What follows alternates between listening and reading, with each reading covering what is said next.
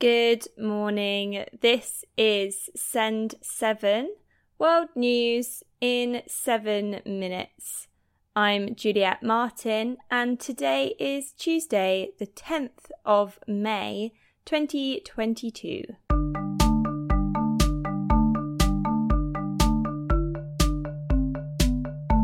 We start in Europe today. In Russia, President Vladimir Putin gave a speech for Victory Day yesterday, marking the defeat of the Nazis in World War II. During the speech, he said that Russia is fighting external threats to weaken and divide Russia today. He did not announce any new war measures as many other countries had expected. Ukrainian President Vladimir Zelensky gave a speech saying that, quote, we are fighting for a new victory. In Poland, the Russian ambassador was covered in a red substance by anti war protesters during an appearance yesterday. The United Nations Human Rights Council will hold a session on Ukraine this week. Ukrainian President Zelensky has awarded a medal to a mine sniffing dog called Patron. Patron is a Jack Russell Terrier and has helped Ukrainian forces find more than 200 devices. Sweden's government will decide whether to overturn its opposition to becoming part of NATO on the 15th of May. In the Canary Islands, 13 migrants have been rescued from the sea by the Coast Guard. The rescued migrants said that there were 40 people on the dinghy and many are still missing. Asia. Sri Lanka's Prime Minister Mahinda Rajapaksa has resigned during anti government protests and the worst economic crisis the country has ever experienced a nationwide curfew has been imposed, and other political parties are invited to form a unity government. Indonesia's President Joko Widodo plans to meet billionaire Elon Musk for discussions around the development of Indonesia's nickel industry. Nickel is required to supply batteries for electric vehicles. In China, Shanghai and Beijing have tightened their COVID 19 restrictions.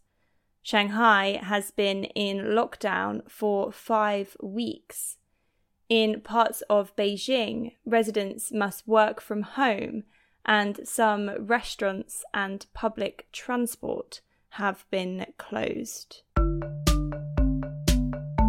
Africa. Ivory Coast aims to raise $1.5 billion to bring back forests and increase food production, according to President Alassane Ouattara. The plan was announced yesterday at the United Nations Conference on Desertification. South Africa's Central Energy Fund is working to provide 1.5 million litres of jet fuel to Johannesburg's OR Tambo International Airport in case of more supply shortages the airport has faced a jet fuel shortage linked to flood damage last month.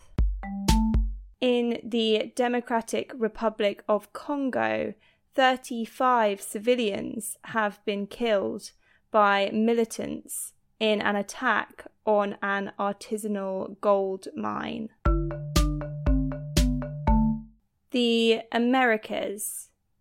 In Cuba, at least 31 people have been killed and around 85 people have been injured in an explosion at a five star hotel on Friday. The explosion was caused by a gas leak, according to officials. More people are still missing. Canadian Prime Minister Justin Trudeau visited the Ukrainian capital Kiev on Sunday. He announced new weapons and equipment for Ukraine and more sanctions on Russian individuals and entities.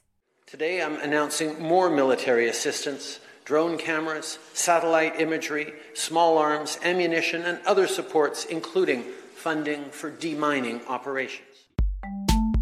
And Portugal is setting up Europe's largest floating solar park. 12,000 solar panels have been towed to Portugal's Alqueva reservoir.